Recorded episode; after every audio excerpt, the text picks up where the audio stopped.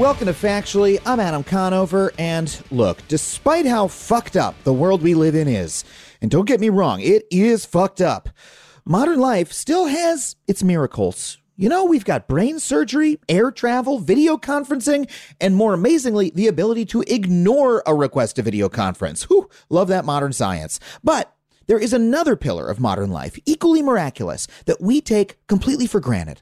I'm talking about trash. Think about it. There's this can in my house. I can throw whatever I don't want inside of it.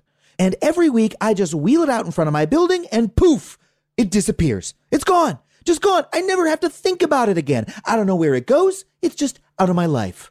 This is a pretty crucial innovation in modern society, especially for an economy like ours, which is based around consumption, around buying as much stuff as possible. America only has around 4% of the world's population, but we produced 30% of the planet's total waste. If we couldn't disappear that trash, the refuse of all of the wonderful things we're buying, why, we'd be overwhelmed by it, and then maybe we wouldn't want to buy more stuff. And because that waste just sort of disappears, we hardly ever think about where it goes. I know, I know. You, you know about landfills. You've got a picture of them in your head, but you don't really know where they are. And you've heard about the plastic patch covering the area the size of Texas somewhere in the South Pacific. But come on, admit it. The main thing we know about our trash is that it disappears. But of course, it doesn't really disappear. Trash is actually an industry worth almost half a trillion dollars. And the details of that industry, the story of where your trash actually goes, has way more fascinating twists and turns than you can possibly expect. Take your Christmas tree lights, for instance. If you have a couple bulbs that don't work, you're probably gonna junk the tangled mess. To you at this point, these lights are worthless, right? But they're not. In fact, as our guest today reported a couple years ago, there's actually a thriving economy for recycling Christmas lights, and its global capital isn't Santa's village on the North Pole. No, it's a Chinese town called Shijiao, where over 20 million pounds of Christmas lights are reprocessed every single year. In Shijiao, busted Christmas lights dumped in American recycling bins or dropped to the Salvation Army are crunched into bales the size of a love seat that weigh over a ton. Workers toss untangled lights into shredders that cut them up into millimeter sized pieces. The pieces mix with water to form a muddy but still Christmassy muck that gets spread along an angled vibrating table with water flowing across it. The copper from the wiring and the brass from the light bulb sockets floats one way, and the plastics and glass from the insulation and light bulbs floats another. And in this way, junky Christmas lights are turned into four readily sellable commodities in the world's industrial powerhouse. Now, that's an incredible story, but what's true for busted Christmas tree lights is also true for so much of our waste. Whether it's an old cell phone or a dumb t shirt you got on vacation, our waste is worth something, and our objects live longer, more exciting lives than we typically understand because of this massive industry that is invisible to so many of us. The truth is, our waste doesn't really disappear, it just migrates out of our field of vision. What we call trash is really just a matter of perspective. Well, here today to talk about trash and the truth about the global secondhand industry, our guest today is Adam Minter. He's a journalist for Bloomberg Opinion and most recently the author of Secondhand Travels in the New Global Garage Sale. He has devoted his life to studying this topic, and I think you're going to love this interview. Please welcome Adam Minter. Adam, thank you so much for being here. Thanks so much for having me. So, you've uh, devoted your life to studying trash. Trash, recycling, secondhand, you bet.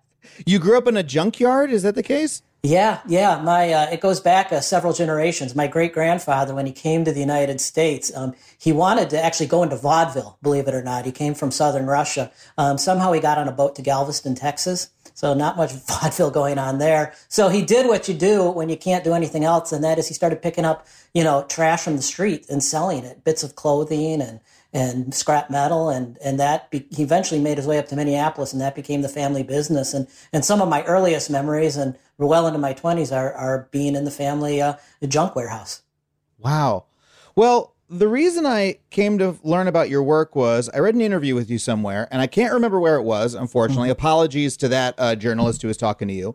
Um, but it really stuck with me. You wrote that, or you said that uh, Americans uh, are far more moral about what we throw away than what we buy. That when we buy stuff, we sort of do it willy nilly. Maybe we try to buy the, you know, ethically made thing every once in a while, but most of the time we just buy crap. But mm-hmm. then when we throw it away, we suddenly feel extremely moral about it. We say, "Oh, well, this can't just go to the landfill. We got to find some use for this. We I got to I got to give it to the Goodwill. I got to give it to my kids. I got to you know, make it into a planter pot or something. Like we've got right. this like pang when we throw things away. And that really stuck with me as man, this whole part of American life, or uh, fr- frankly, probably life for people around the world. I'm sure Americans are not unique in this respect, that we don't think about that often. Yeah. Well, that's right. And, and it took me a long time to get my head around why people get so emotional you know, about their recycling and why they get so emotional about their used clothes. And I think it, it goes to something really deep in, in our culture and sort of consumer cultures. And that is we invest so much of our identities within our stuff. You know, that stuff, if you go to the department store, it's not yours yet. You buy it. But when it comes time to throw it away, especially, you know, what we call durable goods, your computer, your clothing, your furniture, you've got memories invested in those things. It's a part of who you are. You know, and that's what we do in contemporary America in particular. We assemble these identities around the stuff that we buy. You know, I may have this designer shirt on my, you know, on my chest, or, or it may be, you know, I use a certain kind of phone, which is supposed to project, you know, some image of affluence or who I am. And so we invest so much in these things emotionally. And when we let go of them into the recycling bin, into the trash, I think we grow very emotional about what happens to them afterwards, because in a sense, we're sort of jettisoning some of our identity uh, along with it. And we and we want to maintain some control of that. And and you know, in my travels and in my reporting, I've I've sort of verified this for myself, seeing it happen over and over, where where these emotions get mixed in with sort of the discarding process. Yeah, when I read this. I was so to tell you a little bit about what was going on in my life at the time. Yeah. Uh, my uh, grandparents on my mom's side had recently passed away, and they were real pack rats. They left a house that was just full of. They lived in this house for 50 years and it was just full of the stuff of their life. And my mom and her siblings were left with sorting through all of it. And my mom was traveling to you know the the town where she grew up a couple times a year to like go through this house full of stuff. And she's calling me saying hey adam do you want these old atari computers? Like we got to get rid of these old atari computers. And you and grandpa used to use the atari computers. And i was like well, mom, send, send me a keepsake or two, but you know, right. but no, I want the stuff that maybe has collector's value for me because I like old hardware, but like I don't need boxes and boxes of this stuff. And she's like selling things individually on eBay, like putting them yep. up. And at one point, she was like, you know, we could just call the estate company and have them come take it all away and, and cut us a check for, you know, however much they think it's worth. And then they sell it all. And I was like, Mom, why don't you, why don't you do that? Like, that would, be such a so much less work for you and a load off of your mind. And uh, she said because it seemed to be stressing her out. And she's but she said no no no i'm i'm i'm happy about that i i like going through these things. Yeah. but it was hard to sort of parse right? Um yeah. uh, what what about that was where those emotions were coming from and and what was the most productive use of them? And a lot of it seemed to be based in that desire of, well, I can't let this stuff go to waste. Yeah, like if yeah. the estate company comes and takes it away, well, then they might th- throw it in a landfill. But if I sell these things on eBay, well, at least then they're going to someone who wants the thing, right? Right. There's, but to do a, that with a, the volume is so huge. Yeah, there's there's an even deeper element to that, and I'm so glad you brought that up in your grandparents because um, you know my last book, Secondhand, was was really inspired by something similar, which was the passing of my mother, and mm. it was mm. left to my sister and I to clean out her very modest home. She didn't have a lot of stuff, but it's still stuff, and it's still mom's stuff. And so you have that initial call where, you know, there's some jewelry there. My sister wanted the jewelry. I wanted some of the jewelry, you know, for my wife. And maybe there were some books, but then you're left with the furniture and then you're left with the dishes. And, you know, and what we ended up doing because we needed to get her out of her home, we ended up putting it in someone's garage, you know, and then over the next year or two, as both of us came into town, slowly we'd go through it, take what we wanted, drop off the stuff at the Goodwill. And then uh, I remember this very clearly, and it was a really sort of crystallizing moment for me. We got down to the very end, and there was my mom's china. And my mom loved her china. It was a set of Lenox china. And my sister lives in a small New York apartment. Um, she already has wedding china. You know, at the time I was living in Shanghai in a one bedroom with my wife. Uh, I wasn't going to bring China back to China. You know what I mean? it just wasn't going to happen. They and have so plenty. They have plenty. And so there was this moment of standoff with my sister and I. I remember it very clearly in the garage saying, well, you know, this meant a lot to mom. She'd want you to have it. And my sister coming back saying, no, she'd want you to have it. No, she'd want you to have it. No, she'd want you to have it. And at the end of it, it's like, all right, the hell with it. We're going to Goodwill. And, and we drove it Yeah. over to Goodwill together. And it was a very emotional experience because my mom loved serving meals on that china. And so when you're letting go of that china, um, you, you know, you're letting go of that memory of your mother. You're letting go of that part of yourself. Um, and in a sense, you're taking this thing that has so much invested in it and anonymizing it. That's what I've thought about it. You know, when Yeah. you drop something at the Goodwill, all of a sudden it no longer has that stuff. It disappears into the system. And, and I think that sort of gets us close to what's going on when, when it becomes so hard to let go of these things. I mean, we have so much emotionally invested in them. Yeah, I, I, but I think about that. That's a real asymmetry in Yeah. that it becomes anonymized to other people. Like I think about the things I'm collecting in my life. I have most of my childhood video games, right? I'm a video game Sure. player and and I have them and and I now have them in my adult home and they're sort of in a cherished spot like I I make sure that they're kept up well because these are like totems from my childhood. And then also they're like a somewhat valuable collection. They're a fun thing to collect. So I occasionally buy new ones, old, I buy vintage video game cartridges that had a certain emotional resonance for me and I add it to the collection.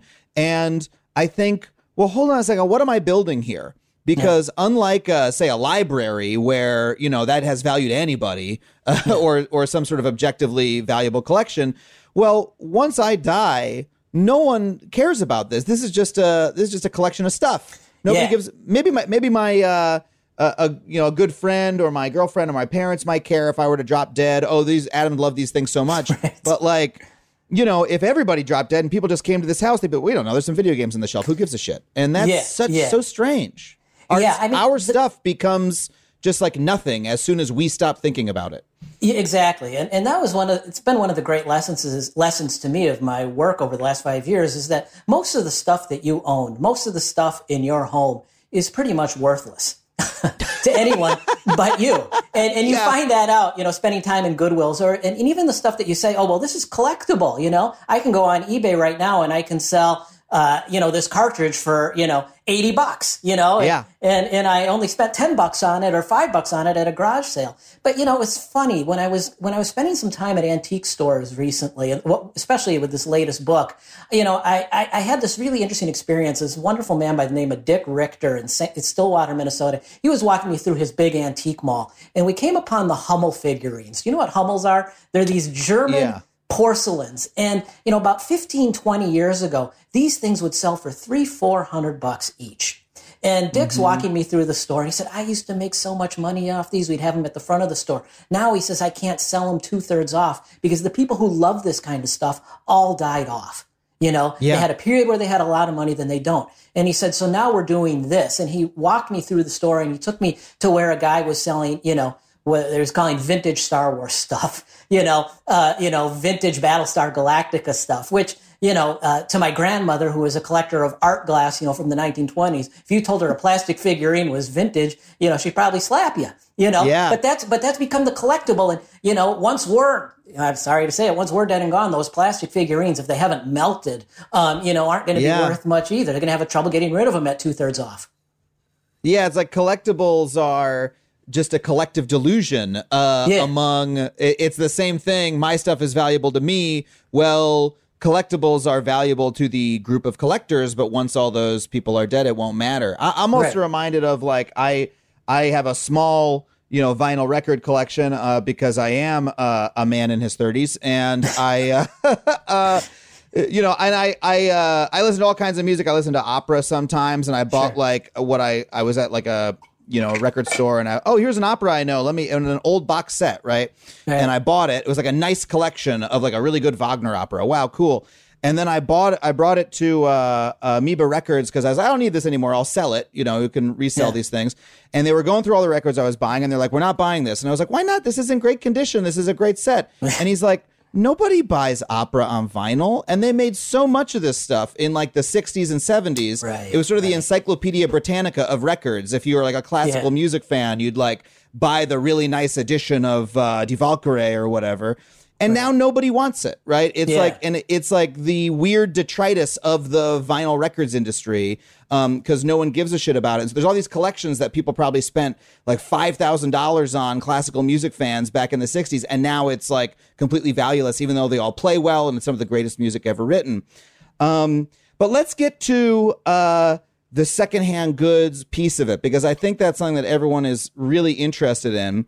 Because look, I've got a box of stuff in my garage right now. I'm taking that to Goodwill as soon as you know Goodwill's opened again, right? Right. Um, and it's some good stuff. I got some some old uh, electronics equipment. I got some great books. I got some clothes, and I'm imagining that okay, by doing that, all that stuff's going to have a second life. Um, Right. It's all gonna go on the on the shelves on the racks. People are going to buy it. They're going to bring it home, and nothing's going to be wasted. Uh, that's the fantasy that I indulge in of going to Goodwill. How true is that fantasy? Well, let me let me answer that in two ways. I mean, the first first way to answer that is Goodwill wants you to bring in stuff that they can sell. I mean, they have every incentive to do it. You know, and there's a lot of myths about what Goodwill does and doesn't do. Um, one thing they do is they really want everything that comes in to be worth something because if it's not worth something, they have a trash bill as well. And so they're going to end up paying somebody to pick up the dumpster with your junk Yeah. in it you know and so and you see that if you're at a goodwill i spent i've spent so much time in the back rooms at goodwills and people will literally drop off garbage at a goodwill you know Yeah. Here, you throw this away. yeah no it's what it is or the you know rat infested couches i mean i've seen it all and you know and that's just, they don't want to pay to dump it at the landfill so they they drop it off at goodwill goodwill generally isn't going to say no to it even when I'm putting my bag together, I'm like looking at stuff, going like, "Is is this valuable? Meh, let's let Goodwill decide." You know, Right. like I'll, I'll be inclusive with what I'm putting in the Goodwill box. So certainly, Yeah. So so there is that element to it. So they want you to give good stuff and and they want to and they try very hard uh, to you know to to make sure the stuff is good. So the general rule of thumb for Goodwill or really any donation based charity, Salvation Army, you know whatever it is, um, and thrift shop is that about one third of the stuff that goes on the shelves sells. Okay, wow, one third just a third. just a third. Now, you know, some stores do a better job. They get better stuff. I mean, if you're a Goodwill in an affluent neighborhood, and Goodwill purposely tries to put stores in affluent neighborhoods because affluent people give good stuff, you know, um, you know, you're going to see that, you know, one third tick upward. Um, you know, if you have Goodwills in lower income neighborhoods, it's going to, in many cases, tick downward because, you know, for instance, clothes are going to be worn longer and harder. And so it's just not what my, you know, my, I, I always heard them say it's not merchandise, you know, uh, sort of an old school phrase. So, you know, it's about one third that sells off the shelves, though, on average. That doesn't mean that the other two thirds um, that's on the shelves is, is headed straight to a dumpster but not by any means. And and that the stuff that goes on the shelves, I should back up. I mean, you know, when they do their processing in the back room, they're going to throw the stuff that's garbage in the garbage before it hits the shelves. Um, but but then what happens to the stuff that doesn't sell off the shelves? I mean, um, it depends where it is. But if it's most Goodwills, they send it to one of their own discounters called an outlet center, where they then start selling it by the pound. Um, and a lot of stuff moves by the pound, clothing by the pound. And those are amazing places to go to. If there's an outlet center near you, they're really worth visiting. Um, the stuff that doesn't sell at the outlet center, uh, they'll go through it. Uh, the stuff that you know can't be exported, that won't have a market in other places, will end up in the landfill. The other stuff uh, has a range of places. A lot of it's exported to developing countries that have huge demand for secondhand clothing, secondhand electronics, um, and the clothing that isn't good enough to be sold in these places. A lot of it will be sent to be made into rags. Um, and there's a huge industry globally that makes rags from old clothes. Um, billions and billions of them used in hotels, restaurants, car washes, wherever it is. So, so the stuff tends to get used. If there's a use to be made, um, you know, the thrift stores will find somebody uh, to sell it to. Wow, that I actually had no idea about that. So behind just the stuff on the Goodwill shelf, uh, which is what I, you know, our our initial thought of where all these things are living. Yeah. There's like this massive industry that's processing and chewing up all the different things that we donate and moving it from place to place based on whatever grade it is. Absolutely. I mean, you know, there's there's sort of these hidden industries. If we just talk about North America, for example, clothing, um, uh, Houston, uh, which we all know, and Mississauga, Ontario, which is a suburb of Toronto, are the great hubs for selling used clothing uh, around the world in the United States. So what happens in a place like Mississauga, where I've spent a bunch of time, there's about 20 businesses there, all of which are South Asian owned, Pakistani or Indian, and they will pro- they will buy from Goodwills and thrift stores around North America used clothing that hasn't sold on their shelves, and they will bring it to their warehouses tens of thousands of tons a month of clothing,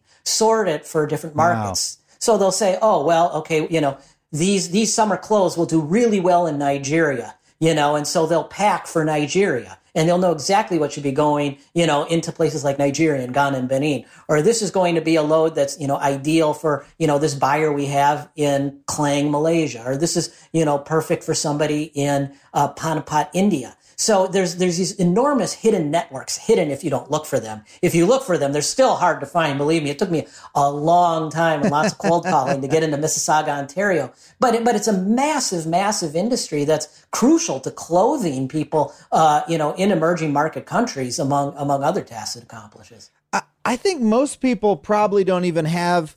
It's probably even counterintuitive to folks that these things are being shipped around the world. Like that's not something yeah. that we think of as being loaded into a container and put on a ship and brought, you know, to Africa or to Asia is our used clothes. We imagine things going the other way, but yeah. never that our used things are valuable enough to spend fossil fuels to like yeah. put them on a container ship.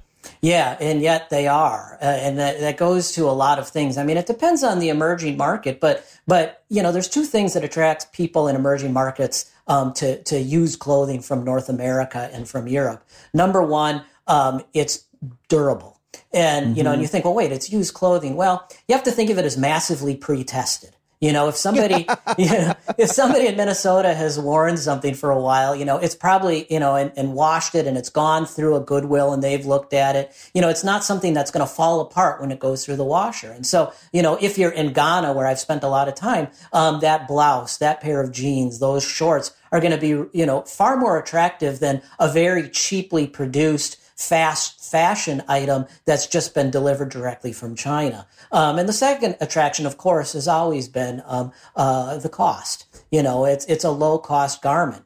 Um, the interesting thing is, um, you know, increasingly it's not so low cost. Um, you know, the the low cost fast fashion that's being made in places like Southeast Asia has actually become cheaper in many cases than used clothing. So now used clothing is directly competing against new. You know, in places like Ghana, even though the uh, the the new clothing is really not very durable, not very good quality.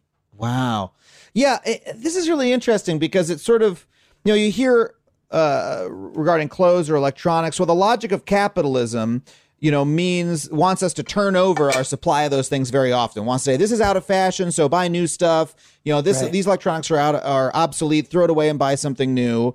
Yeah. Um, but the logic of capitalism at the same time also wants to extract value from anything that has any value whatsoever. So, of course, a system like this would spring up. Like, yeah, what one of the things that first cued me into this was I started seeing around LA these bins by a company called US Again, like use again, that they're just mm-hmm. like literally scattered around the city, um, bins where you can drop clothes. And I looked at it and I was like, oh, this is not a nonprofit. This is not Goodwill. This is like a company that yeah. is just collecting used clothes like on the street. So people could be, you know, pooping in bags and throwing them in those bins. Like right. uh, it's, it's probably quite a job to like sort through those things but these clothes must have value if only to be, turn them into rags or something. Oh yeah. Well just in terms of like you know emerging market countries i, I mean uh, you know i keep returning to west africa uh, because i've spent a lot of time there. And, and one of the things that surprised me most when i first went to west africa and was walking around uh, ghana you know big cities like accra which is the capital of ghana or you go north a little bit. I spent a bunch of time in a place called tamale which is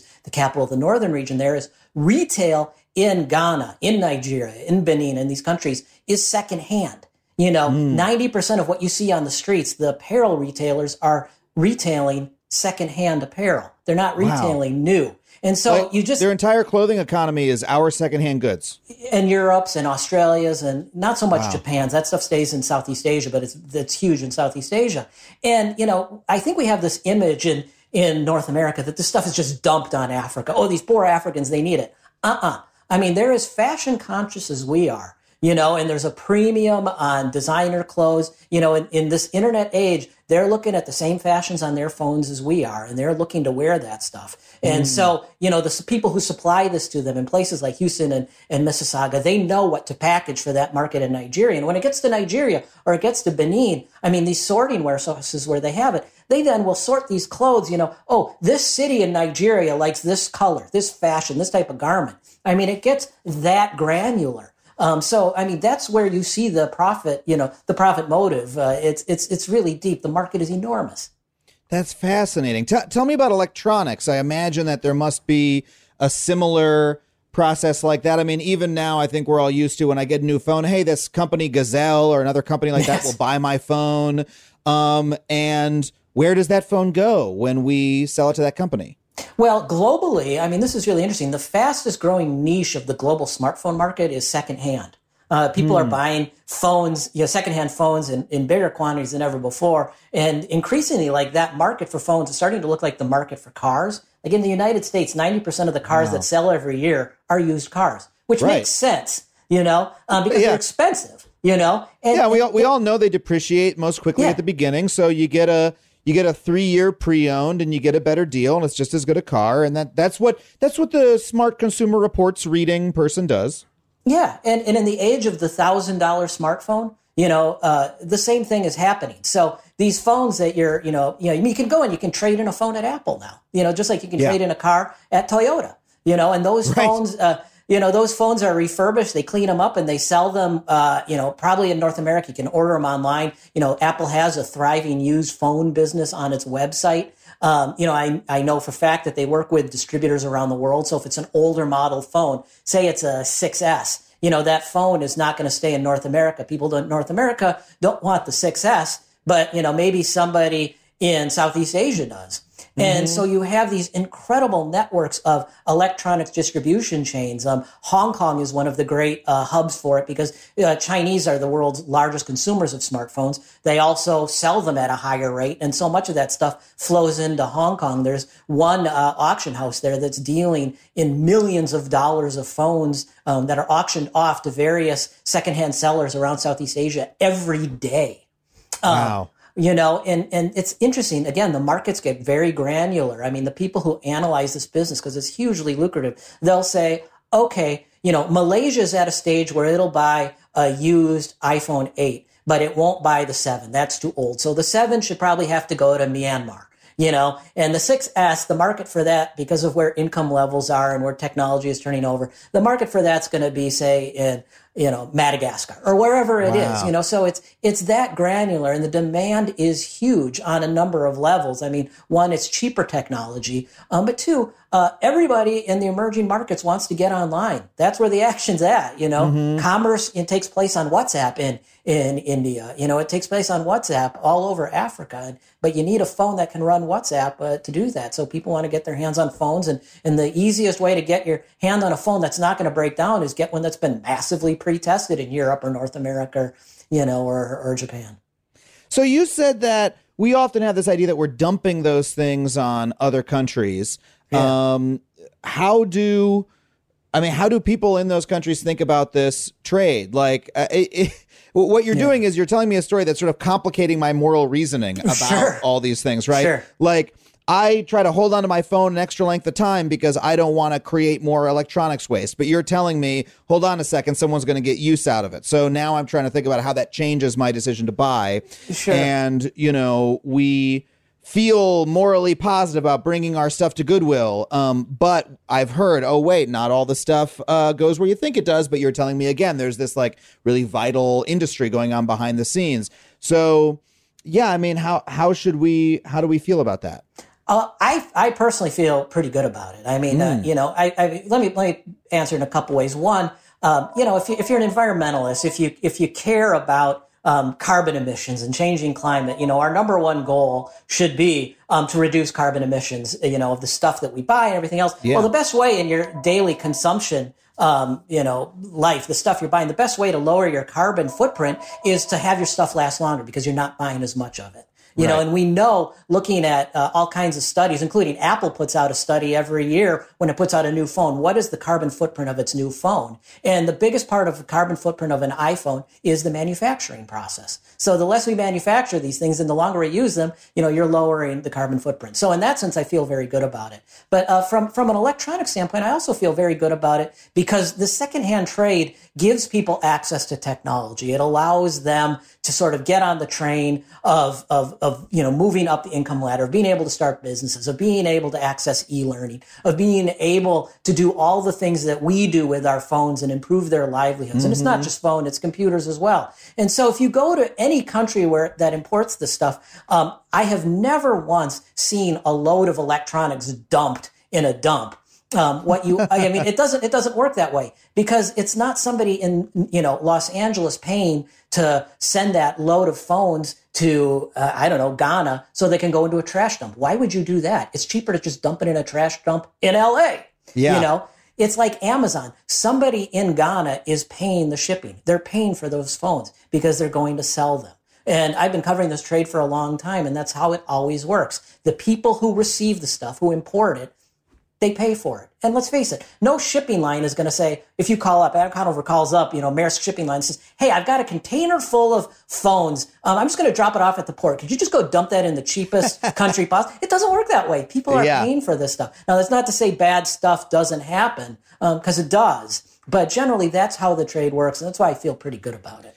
Well, I remember seeing uh, an episode of Anthony Bourdain's show, and, and I can't I can't remember which country was said. It might have been Ghana or one of the other ones. Kenya. that- I know the one Kenya. you're talking about. Yeah. Yeah. And so they talk about, uh, you know, the secondhand trade here is so all pervasive that there is no local clothing industry, or at least those, the one that there is has to compete with an immense quantity of secondhand American clothes, right? Like if you want to make your own shirts, you're competing with every American Eagle shirt that was ever, you know, sent here from from the United States. And the folks Sure. feel conflicted about it because okay, well, on the one hand, we get like pretty good clothes, pretty cheap. On the other hand, there's no way to have a local economy here based around you know local local clothing making um and so i'm wondering if you can speak to that at all Sure, sure. Well, I, you know, I love I love Bourdain uh, as a big fan. Am a big fan, um, but he got it wrong on that point. And, Oh, really? and I think, yeah, and, and I think uh, what he got wrong, and I think a lot of activists get wrong, um, is that they they don't pay attention to the new clothes coming into these countries because the biggest competition for their new clothing industries is not secondhand clothing; it's low cost, cheap clothing imported Ah. from places like Southeast Asia, South Asia, China. And their new clothing industries have been devastated by these low cost imports in the same way that, you know, textile manufacturing in North America was devastated by, you know, uh, low cost clothing from China and Southeast Asia. And that's the really corrosive, uh, you know, issue there. You know, there's, and, and that started as far back as the 1990s. So even if you ban all of the secondhand clothing going into places in East Africa, and East Africa is actually the world's largest market collectively for secondhand clothing, you would still see these local textile mills, apparel makers struggle because they're going to be struggling against low cost clothing coming in uh, from Southeast Asia and China. got it i so that is the next thing i want to talk to you about is low cost clothing and Yeah. uh, the degree to which our goods are becoming less reusable but i got to take a really Sure. quick break we'll be right back with more adam minter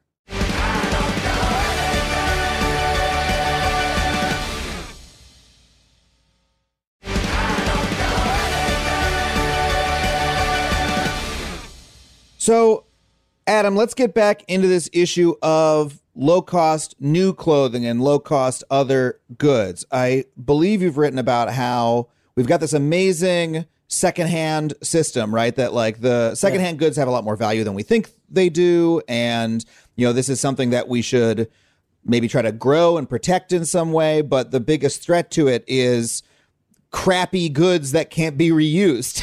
right, right. It's the sort of the great paradox inherent in, in the whole trade. And and I think we all kind of know that's a problem. I Yeah. mean, uh, how many times have you said, well, they just don't make it like they used to? And if not you, you know, your parents or grandparents said it. And and, and we all Yeah. kind of know it. I I sort of knew it, but I didn't entirely believe it until I started spending time in the sorting rooms at Goodwills.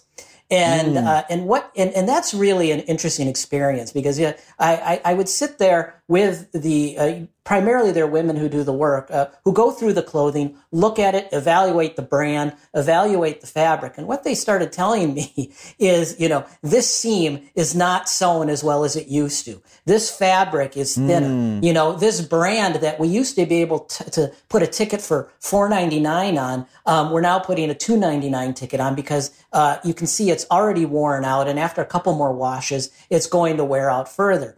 And what Goodwill has found, because so much of the clothing coming in um, now is just of this lower quality. It's the fast fashion, the Forever 21s, but even yeah. not just those, even well known brands um, that we've always associated with quality. Again, they're just not making them as well. The fabrics aren't just, they're just not making them as well. More of that stuff is going to the rag makers, more of that stuff is going into the dumpster.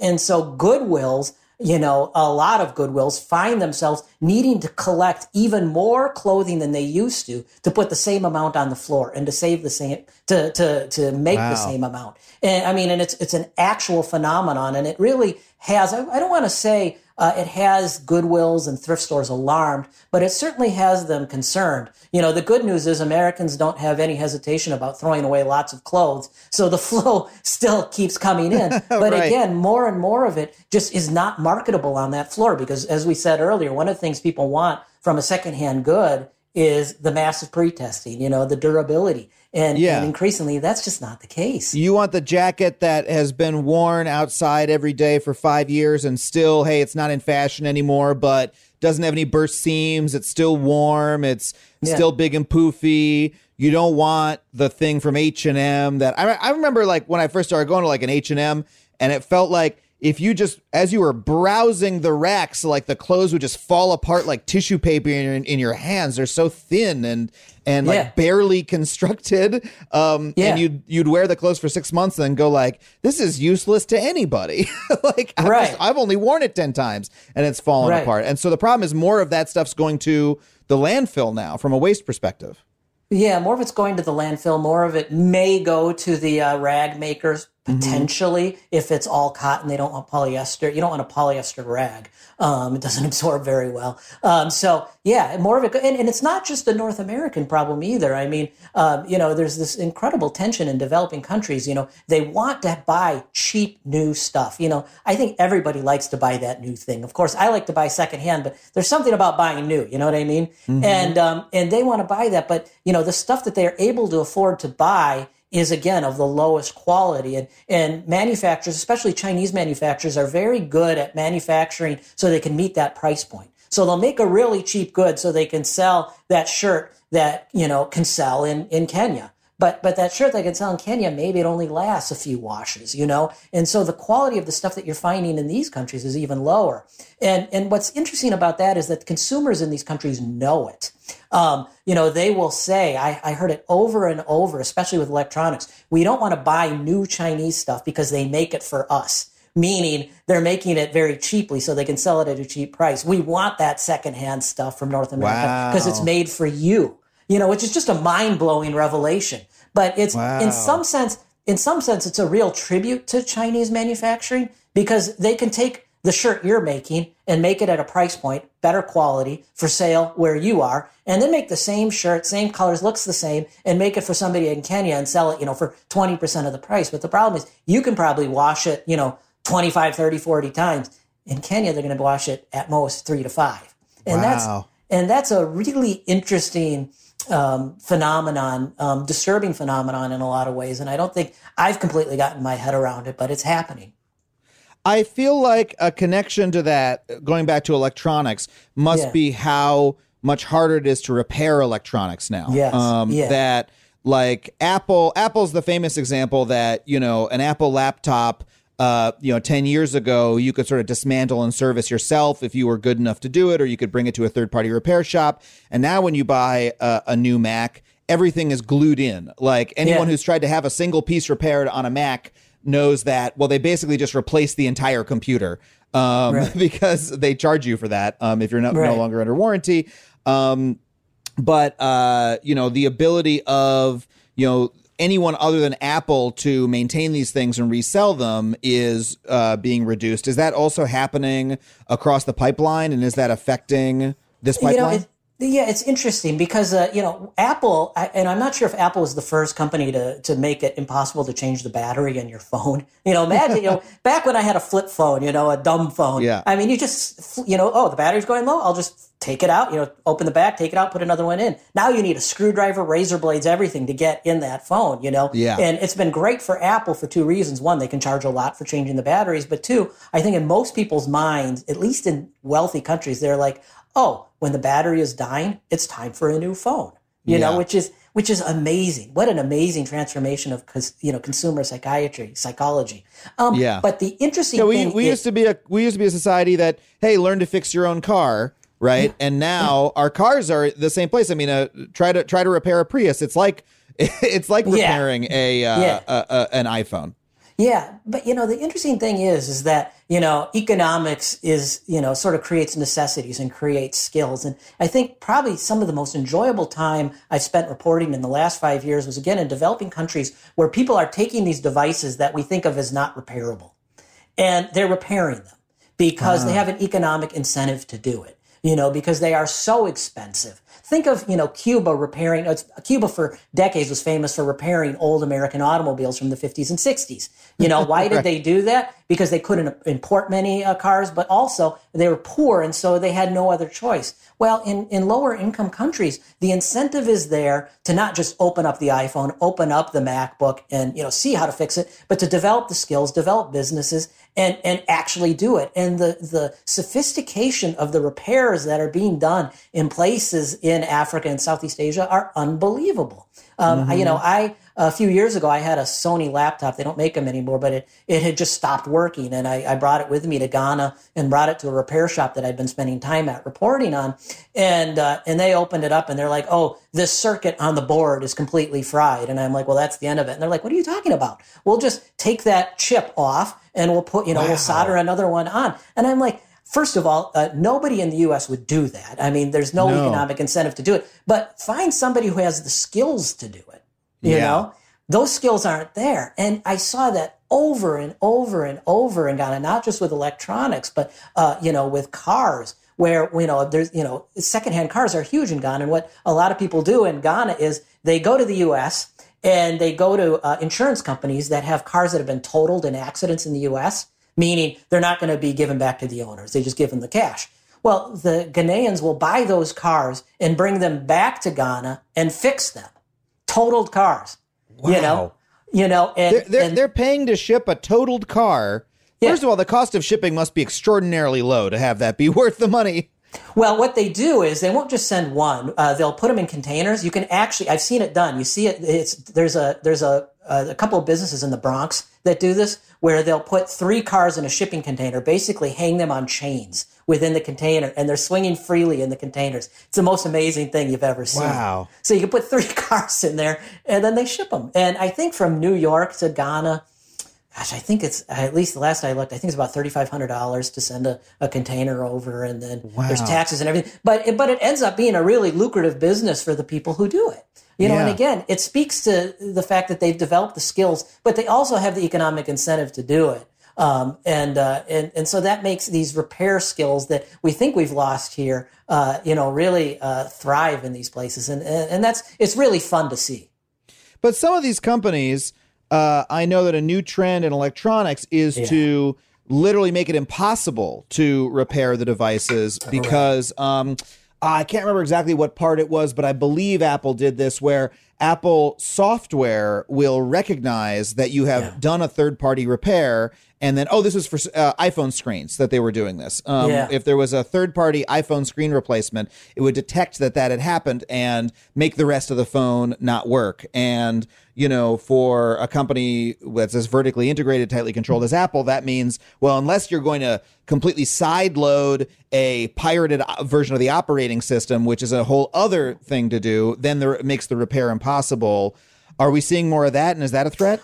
We we absolutely are, and yeah, that's a great example of um, where they they did that a few years ago. Where yeah, you you couldn't get the True Tone colors, I think, off the screen at one point, if unless it was unless the screen was replaced um, at an Apple uh, facility, and I think they did lock the screens. They also have with their new um, in the last year or two they they've inserted a chip on the uh, in the actual laptops that they make. I think it's called the T2 chip. That basically means that that you know once this device is locked, you know once you've closed, if somebody you know gets rid of a computer and they don't give the password to whoever uh, is buying it, that that computer will never be opened. It's it's not able to be used. Right. I actually read about this because it's a side effect of uh, actually very good security practices Right. on Apple's part that like you can uh, sort of by default encrypt your entire hard drive. Yes. Um, and so that like the computer cannot be booted in any way or erased unless you provide the password. But that means that if you don't unlock it before you donate the computer, uh, then it's completely useless. It's a brick, yeah. And so if you're listening to this, if you uh, are upgrading to a new Mac and you've got an old one, make sure that you follow instructions for how to decrypt Right. the drive and wipe it and put a new fresh version of OS X on it before you do that, because otherwise it might literally be useless to the Yeah. next person who is trying to just make use out of it and make sure the thing doesn't have to go into the landfill. Yeah, two two points on that. One, it's not entirely useless. Here was something else I found really surprising: is uh, there is a market out there for bricked computers, and what they're used for is parts. Yeah. So you know the screens, maybe you get the drive out there. I mean, there's there's certain parts that you can get out of there, and there's there's a really thriving market for that. Now, give the password for goodness sake. We don't want bricks, but but I, I you have you do see people buying, and it's not just overseas, but even in within North America, uh, you'll see people buying old devices, even bricked ones, because they want the parts, you know, out of them. Uh, the good news is at least there's people trying to to stop this practice. I mean, uh, you know, I've talked about it a lot over the last uh, couple of years in my work for Bloomberg as well as right to repair laws, which would basically Yes. force companies like Apple to you know make available its software keys so that somebody who buys a used computer a repair shop that you know wants to fix something where somebody's lost their password whatever it is can actually do it um, you know, and that's not just about the environment. You know, it's also property rights uh, as well. You know, I I grew up feeling like if I buy something, I own it. You know, but the problem with these these new approaches where you have these software locks, you know, it, it's not always the case. You know, you're you're ceding some of your sort of traditional property rights, the right to fix your stuff, the right to do with your stuff what you want to, to the companies that make it. Yeah, uh, that's really interesting because I've always seen those right to repair laws, which are a kind of law on in general I very much support as Yeah. being about my rights, as being, Yeah. hey, I should have the ability to repair my stuff and use it as long as possible. And I'm frustrated that the company is taking that away from me and forcing me to to go through them and and removing my right to tinker, right? Um, Right. But what you're also describing is that by fighting those laws, which I know Apple has fought against a right to repair laws very strenuously, well, they're also making the entire supply chain less environmentally friendly, more wasteful, because they're Yep. reducing the the ability of all of humanity to make better use of these things instead of them hitting the landfill. Exactly, exactly. And, you know, it's not just about software locks either, it's about parts. You know, mm-hmm. ultimately, you know, if you want to fix stuff, you need to have access to parts. Um, and one of the things that Apple, and you know, we can pick on Apple, but it's not just Apple. I mean, you know, it's everybody. They're the best at it. They're not the only ones trying to do yeah. it. They're just extremely excellent at it. yeah, yeah, they're excellent at it. But I mean, it's it's camera manufacturers. Nikon, you know, uh, is you know is, is restricted the the you know access to its manuals and to parts. You know, you have to get your stuff fixed at the authorized service center. Well, what happens if you're in a place that doesn't have an authorized service center? You know, Yeah. uh, you know, they don't have access to the parts.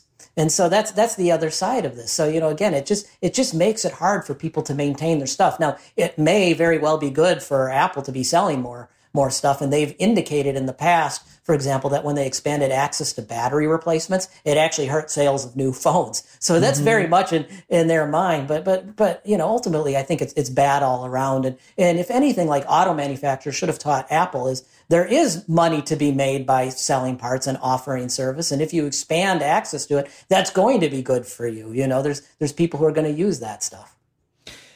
thinking about this in an environmental context, uh, this really opens my mind a lot because something I've talked about in my past work is that uh, recycling as an American approach to dealing with waste is way overblown. We put way too much emphasis on recycling, um, and you know the here in LA we've got the black bin and the blue bin and I feel good about myself when I put stuff in the blue bin but the the fact is most of that stuff is unrecyclable um, and that uh, or at least a very good amount of it is mm-hmm. um, and uh, we need to be focusing more on the first two R's reduce reuse recycle yeah. um, and what this is sort of telling me is that wow the reuse part is much more massive than I thought. I thought reuse meant me turning an old tire into a planter or something like that. Right. but but what you're saying is so many of these things. Uh, we're talking about clothing and electronics, but it must be. I imagine it's true of other product categories as well. Yeah. To a certain extent, they're being reused massively around the globe. Yeah, no doubt about it. I mean, uh, you know, it's there's the, one of the things that I thought was so interesting as I really started diving into secondhand is there is somebody who wants your used stuff somewhere in the world. The hard part mm-hmm. is how do you connect the buyer and the seller? Right. You know, if that you know that person's uh, living in Kinshasa and and you're in San Francisco, you know, it's the the cost of shipping that stuff may not be worth it to anybody.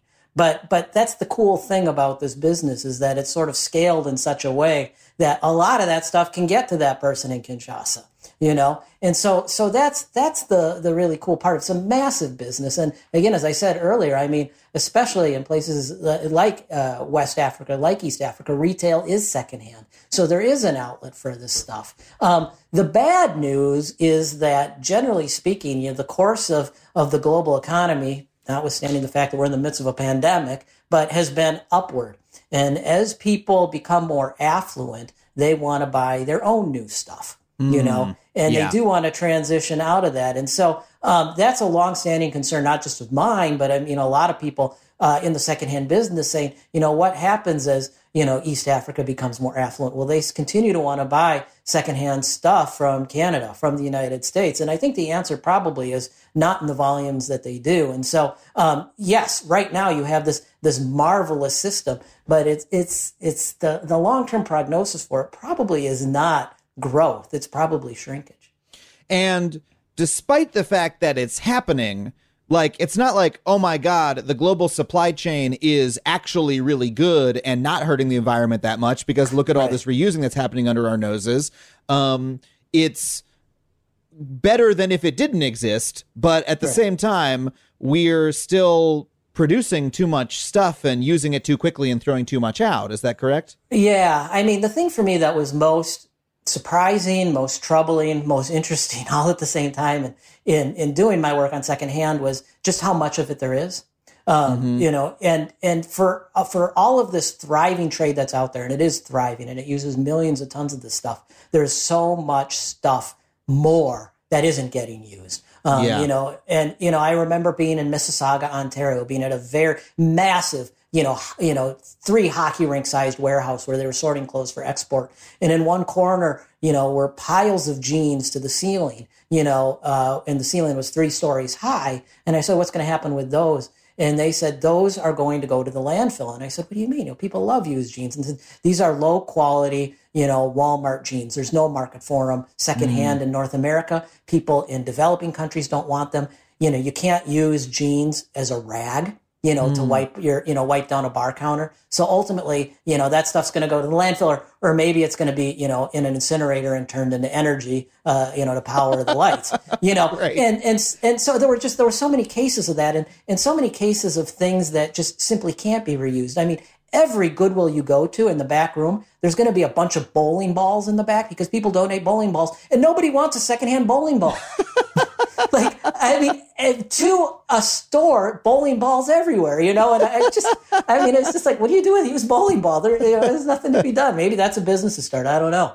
Um, you know, and you know, there's lots of examples like that. And so, you know, I mean, over the years that I've worked on this, and it, it you know, it, it. I, I was never much of a shopper in the first place, but I certainly became less of one spending time in Goodwills. You just, you just start seeing all this stuff, and you start going home and you saying, what's going to happen to all this crap on my shelves? Yeah. And, you know, and it just sort of, it wasn't even a, I want to save the planet. I'm going to stop buying stuff. It was more of a, oh man, I just don't want to buy any more stuff. You know, it's, You're, it's, this is the equivalent of you go to the meat processing facility and you, and you become a vegetarian. Exactly. Perfect parallel. That's, that's amazing because you're also so impressed by this process, but you still yeah. had that reaction to it. Yeah. And it was sort of a long term thing, but you know, I found, you know, I spent a lot of time. I think some of the most interesting reporting I've ever done was spending time with professionals who clean out homes for people mm-hmm. who are downsizing into retirement or they've passed away and, and families need help uh, cleaning, cleaning out the stuff. And I, I spent time with people in the US and Japan who do that work, very similar businesses. And to a person, to a person, they all say the same thing in the course of a day with them oh, I don't buy stuff anymore.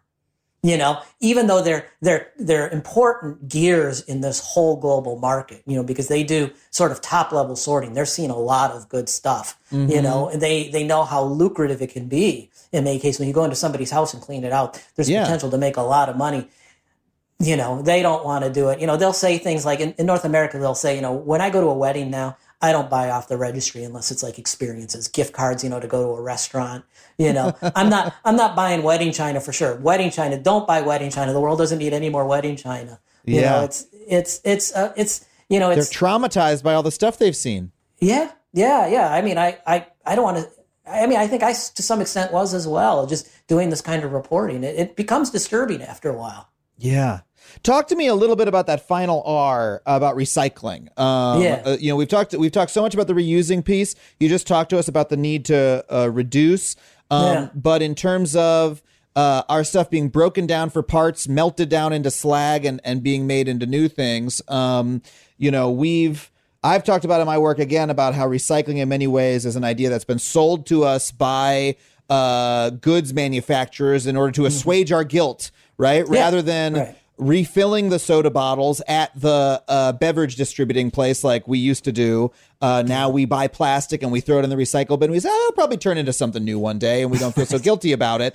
When in reality, very little of that stuff is. Does that, uh, do you share that view or, or having looked um, at the supply chain so, more specifically? Yeah, so I, I'm I remain um, a big fan of most recycling. Mm-hmm. Um, you know, and, and most of what's recycled in the world is not plastics. I think we focus a lot in recent years on plastics because of the ocean plastics crisis. Because we have so much fucking plastic. Right. Yeah. Yeah. But but you know, for example, half the steel supply in the United States is recycled steel. Hmm. You know, you know, and that's that's a number that doesn't get thrown around very much. You know, every toilet paper manufacturer in the United States, North America, and Europe uses some amount of recycled content in its toilet paper, which is pretty key during a pandemic. You know, um, these are essential components to making the stuff that we use, um, whether it be cars, whether it be uh, Amazon boxes, which have huge amounts of recycled content in them.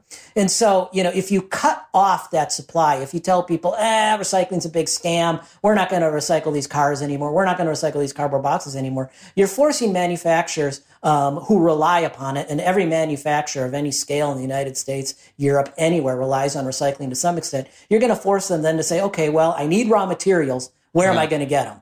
And yeah. so and, and I'd never make go- that. I'd never make that argument. We've always focused on, hey, this is not a free pass, right? Recycling, right, right. recycle what you can, but it's that first R that's most important. Reduce yeah. first. Yeah, from an environmental perspective, I'm I'm all about reducing. I mean, and, and that's where I come from. And if you can't reduce, reuse.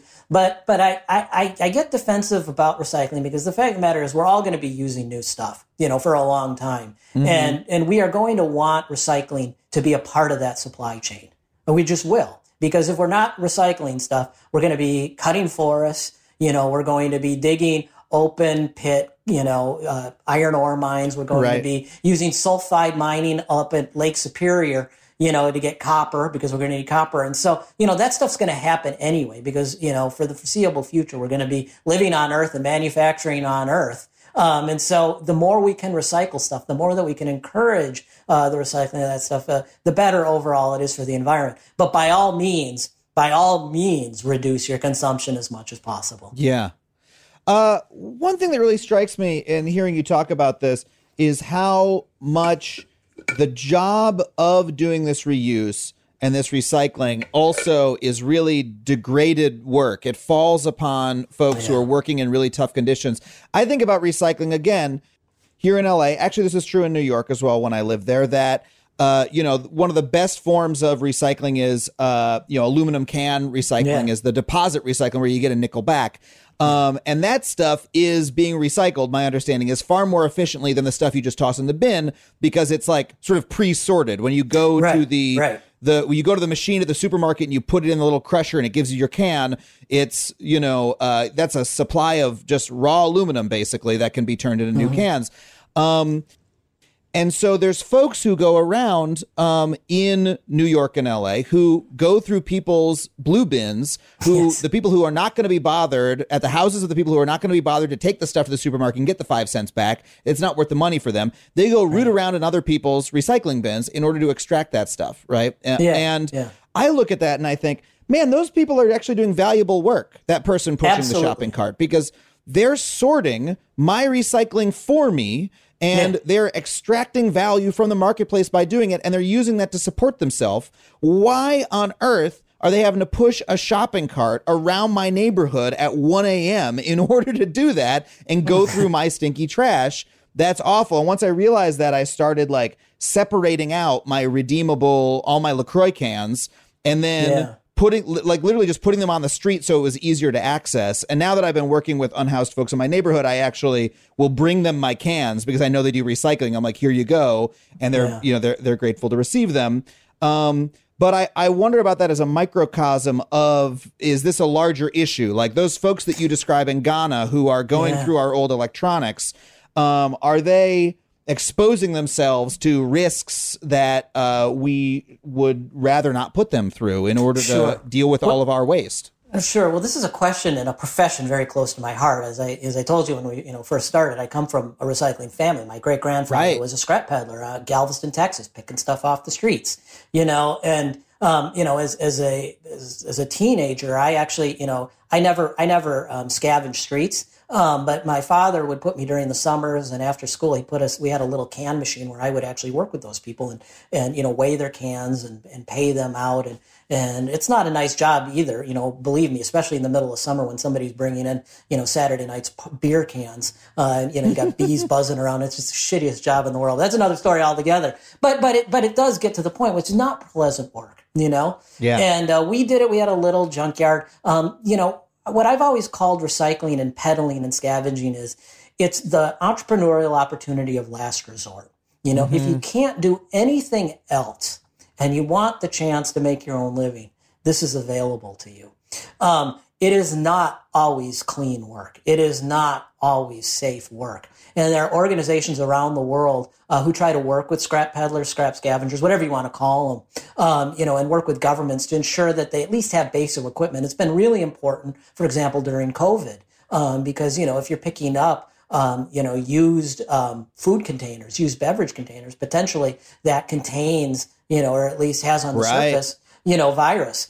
Um, you know, we still don't know if that's the case or not. I wouldn't want to oversell that, but it's possible. And so you had a real effort in places like Brazil, I know, um, parts of Indonesia, where you had uh, NGOs at least trying to get face masks and gloves to some of these workers. Now, they won't always wear them. And that's something else I've learned. I mean, I've seen, you know, some of, I've seen the worst recycling you can possibly imagine. I mean, things you would not want to even think about. And and more often than not, you'll see people not wearing safety equipment, and you ask them why Yeah. not. They'll say, "Well, it's too hot out." Well, yeah, I guess it is, but you know, you're breathing cyanide, bud. You know what you think? Yeah. But you know, you know, but it's like, well, then you got to buy that mask. You got to buy that N95 mask, and so you have to take it from that perspective. So um, it can be, and it is occasionally um, quite dangerous. Um, but I think it's a, a profession that people do enter in. Um, you know, choice is a tough word, but there is a choice in doing it. Um, and in many cases, it's the only choice available. So I'm very careful about stigmatizing it too much and turning the people who do the business into victims. Um, because I think one of the great things about it is, is that they're, they're actually, to some extent, in most cases that I've encountered, I've encountered some, um, you know, are able to empower themselves by this kind of work. Yeah, it sounds It's like the tough, story. though. Yeah, It's tough, though. It's tough. Yeah, it, I've heard. It sounds like you know once you start talking about like the textile industry, for instance, in in developing countries, that it's a brutal industry. Sweatshop labor is a real thing. At the same time, plenty of uh, countries have this is like the first industry that they use Yeah. to raise up their economy, and both things can be true, right? Yeah, and we can yeah. we can decry the, that those horrible working conditions, and we don't need to accept them, but also. Uh, there's this other part of the story as well that we need to take into account. Yeah, you know, and it's I've, I've always said, you know, it's it's um, people really want recycling to be this black and white issue. or black and green issue, I guess you would say. And I've spent my whole life around it, and it's not. It's Yeah. gray zones, and people are never satisfied, you know, with gray zones. They're not. They're just not. I'm not either. But you know, it's it's hard, and and you know, a lot of people come to the topic of recycling saying, wanting to say this is bad for the environment, this is bad for people. But then you got to present me some of the alternatives, you know, and that's you know, and, and that's where it gets difficult. Okay, we'll shut it down, but then what are we going to do? We're going to go clear cut some forests so you have the cardboard for your Amazon box. You know, do you want some sulfide mining on Lake Superior so we can have that copper? I mean, you could say, well, you can hand out, you know, masks to all these people. You can hand out uh, gloves to all these people who are doing this work. You can. Um, will they use them? Do they want to use them? Do they want to pay for them after you stop giving them out? You know, it's it's it's not it's not a simple, you know, again, Yeah. black and green uh, No- equation. Not, not at all. But the point that I try to make is Yeah. that recycling is not the solution to our No. problems. Like, and it is often sold as the solution Right. to our problems. Right. Like, um, I- I'll just give an example. I was at uh, the Environmental Media Awards, which is a an award ceremony in Hollywood for shows that have environmental messages, and we Yeah. happy to say we won one for our show. But one of the presenters, uh, I won't say who, but a a, a, a celebrity said, "Hey, uh, guess what? I have a box uh, presented at the at the beginning of the show. I have a boxed water company." And all of our boxes are recyclable. And guess what? The stage that I'm standing on is made from our recycled boxes. How great is that? You know? Yeah. And I'm sitting there thinking, dude, like you're still shipping water around using fossil fuels by truck, right? When people Right. can get it through pipes. This is not a green industry. The fact Right. that you are, you know, you're talking about the Right. recyclability of the packaging has nothing to do with the fact that this is an industry that like we need to frankly eliminate if we're going to solve the climate Right. crisis. Right. Um, well, and, and- this gets to something we talked about earlier is that Yeah. for any manufactured good, the carbon footprint of that good, the biggest part, you know, usually 75% plus is in the manufacturing. It's when Yeah. you make the good. You know, and that's and and you know, usually less than five percent is in the disposal process. You know, the mm-hmm. disposal process is you know driving it to the landfill, and then over a hundred years it emits some methane. You know, but for some reason we spend all our time focused on that five percent, and so little Yeah. time focused on that seventy five percent, and it drives me nuts. You know, Yeah. because I mean, I look, I've spent my whole career sort of in the muck, in the trash, in the recycling. Sure, spend more time on it. I, but but if you really want to look at it from a carbon perspective, why are we spending all this time on the disposal of stuff when we should be looking at how we're making stuff in the first place? I, I've got another great example of this. The the the salad chain Sweetgreen. Have you heard of this chain? I think I have. It's a fast casual. They they do salads for office workers who just need to like load some lettuce and chicken into their mouths as quickly as possible on a lunch break, right? Right. And they're trying to be very healthy and green. And what they do is uh, they've got no uh, silverware. They've got it's all disposable silverware, right? But they say, well, all of it is compostable, right? We we can compost all of it, right? Um, and uh, it's made of like plant proteins or whatever, like space age plastics. Um, so even if you go dine in there, you don't get you know a fork and a knife. You get like a a a, a plastic fork or a, a plant based fork and like a, a paper bowl thing. And what we what was revealed by some investigative reporting is that even though they say it is compostable, they cannot find anyone who will compost it. And in fact, they they were working with a company that said they were composting it, but was in fact throwing it into a landfill because that that like waste management company couldn't figure out how to compost it either.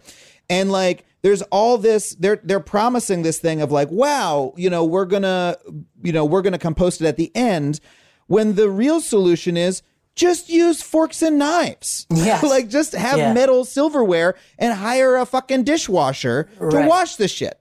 Um, Right. That would be the greener solution. Um, Right. But they've decided not to do that. And so it's that promise that offends Yeah. me. The Well, promise it's like of biodegradability. Biodegradability is the one that gets on my nerves. Um, Mm. you know, and we've you know biodegradable plastics, and there's been really great studies. There's a, a, a brilliant academic in uh, Georgia, Jenna Jambeck, who's you know actually just taken these biodegradable plastics and sort of dumped them in the ocean and let them sit there for a while. And she pulls them up after a couple of years. She and her lab, and lo and behold, they're still plastic. You know, they haven't magically gone to green heaven. You know Yeah. what I mean? Yeah. And and you know, and again, but you know, people love that, you know, that bio part of biodegradable. But it, you know, it doesn't mean a thing. And in actually achieving biodegradability, I mean, you know, in ideal circumstances, you need to have these fermenters and it needs to be at these very high temperatures. It's all bullshit. right. You know? Right. You know, but we're all looking for this way to feel better about our consumption. You know? Yeah. And and you know, some of it is companies saying, Oh, well look, we've got these, you know, compostable forks and knives, you know, feel better about coming here, you know, or whatever it is. And and ultimately, like I think the best way to feel better about your consumption is to do less of it. Yeah. You know, that's that's been my approach. You know. Well, so why is that so hard for us to do? Because we all sort of know that in the back of our minds, right? But yeah. it is, uh, you know, you, you wrote about the where we started this conversation was, you know, your observation that we are much more focused ethically on the moment w- that we throw something out than on the moment when we buy something. That that yeah. that it, we're we're far more engaged um, in that moment of disposal than in the moment of acquiring. Why yeah. is that, and why is it so hard for us to reduce? It's hard for me to do it. Yeah, yeah, I, I, anybody it is. I, I don't want to hold myself out as you know as a paragon of virtue. You know, I, I, I struggle with the same stuff. You know, I mean, we live in consumer societies. Um, you know, the way we live in cities. You know, we're not out in the fields. Um, you know, cultivating our food and bringing it home to cook it. Uh, you know, in our bare hands. We need packaging. You know, you can't live in a city without some degree of packaging, even if it is reusable packaging.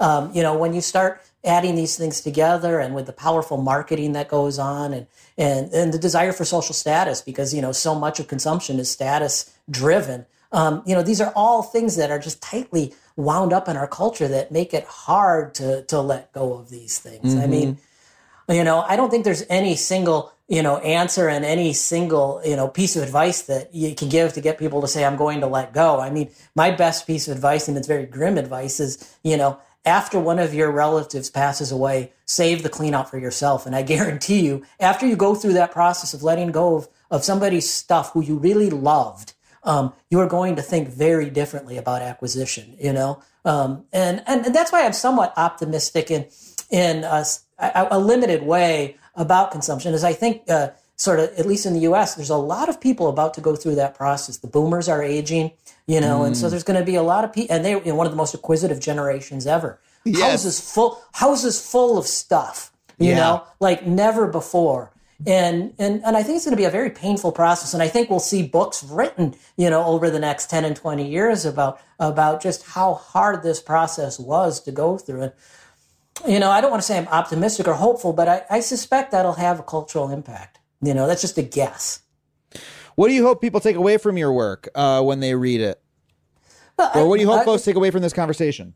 Well, I think one, I, I, always, I always want people to, you know, I think it's easy for folks to look down on people who do recycling, who do secondhand or who buy secondhand, and and I always try and emphasize the people who do this work, the people who want these products, uh, they want it for the same reasons you do. They want to make a living. They want something that they like to wear. There's dignity in it, just as there's dignity in anything you know any of us do, and it's it's a topic very close to my heart because it it runs very deep in my family. You know, I I always when I'm you know in these places where I see scrap peddlers, you know I, love to talk to them because they do the same thing my great grandfather did, you know, and, yeah. and so, you know, and so that's very important to me. You know, the other thing I, I, I want people to take away is simply that, um, you know, is the reduce equation as you've hit it so hard. I mean, there are lots of ways to mend the planet, you know, that are sold to us. But ultimately, the most important one is that reduction of consumption. And it's not easy for anyone. And, and again, I, like I said just a moment ago, I don't want to hold myself out as a monk you know, because I'm not. I'm not a paragon of, you know, uh, minimalism. But, you know, I do my best. And I guess, you know, we're all human and that's the best we can ask of each other. I think I amen to that. Um, I also think what this conversation has done for me is it's going to make me. It's fired me up even more about buying stuff used. yeah, what it's and, doing. When, when you yeah. go to the Goodwill, man, that is that really is one of the greenest places around, isn't it? If you're it shopping is. there. And and one thing I, I the one piece of rec- one recommendation I've given I've uh, when I've talked to people about shopping is you know if you can afford to buy better, you know, and what I mean by that is you know if you have to buy something new when you're buying it, say you know is this something that I can give to the Goodwill at some point and they're going to be able to sell it on, mm-hmm. you know, and if you can afford to buy that better thing, buy that better thing, buy that thing with the idea that it's going to have multiple owners. You know, you can't do that with every object you buy. But but there are objects you you are going to buy new you think in those terms. You know, if you can afford to do it, not everybody can. It's a privilege to be able to do that in a lot of cases, but but it, it does mean that your stuff is going to to continue living and bring you know use and happiness perhaps to other people. And again, you know, lower that overall carbon footprint because we're going to be manufacturing less. Amen to that. Adam, thank you so much for being here. This was an awesome conversation. Thanks for having me.